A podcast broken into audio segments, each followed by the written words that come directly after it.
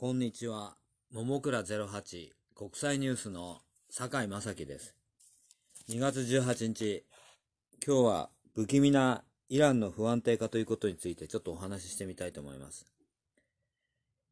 イランは現在、シーア派のによる神聖政治を行っております。まあ、日本やヨーロッパ、アメリカなどの、まあ、民主主義国とは違う政治体制をとっているわけです。一見外から見ると安定しているように見えるイランですが、2017年、食料価格の高騰から突然デモが始まりました。デモが始まった場所は、イラン北東部、イラン北東部のマシャドという町で、まあ、保守的な町だそうですが、ローハニ大統領に反対する人々が始めたと言われております。しかしこれがあっという間に、まあ、全国に広がり、シーア派の支配層へ反対に対抗するデモへと発展してしまいました。まあ、支配層っていうか、シーア派の支配層は危機感を持ったと思われます。で、イラン当局は、外の敵、アメリカ、イスラエル、サウジアラビア、UAE、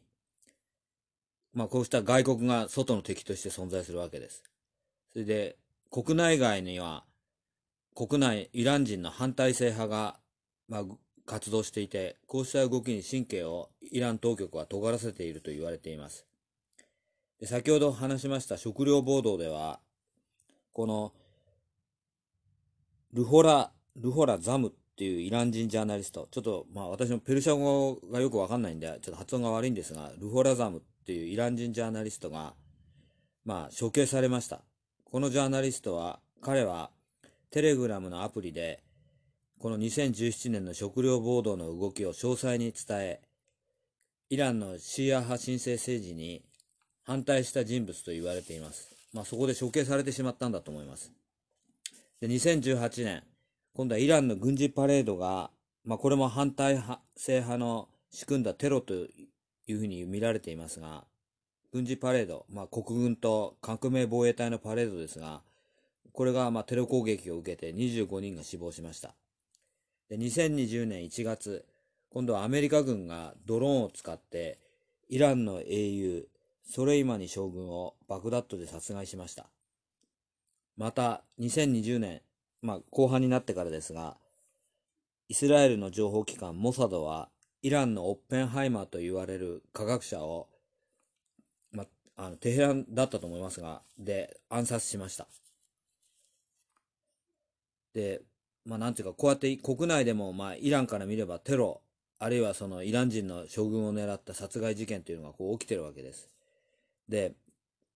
今度イエメンでは、サウジアラビア主導主導の多国籍軍とイラン支援のフーチ派の間で戦闘が続いております。まあこれも随分悲惨な戦いだと言われております。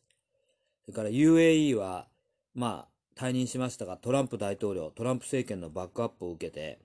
イスラエルとの関係を正常化しました。他の中東諸国も一部、イスラエルとの関係を正常化しつつあります。まあ、この UAE とイスラエルが単に仲良くするだけならいいんですが、まあ、そこの背後には、イラン包囲網の形成があると言われています。イランから見れば当然面白くない動きなわけです。まあ、そうすると、先ほどもう一度繰り返しますが、イランは国外の敵、あるいは国内の反体制派、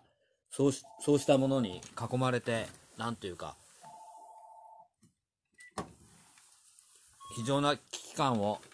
持っているんだと思われます。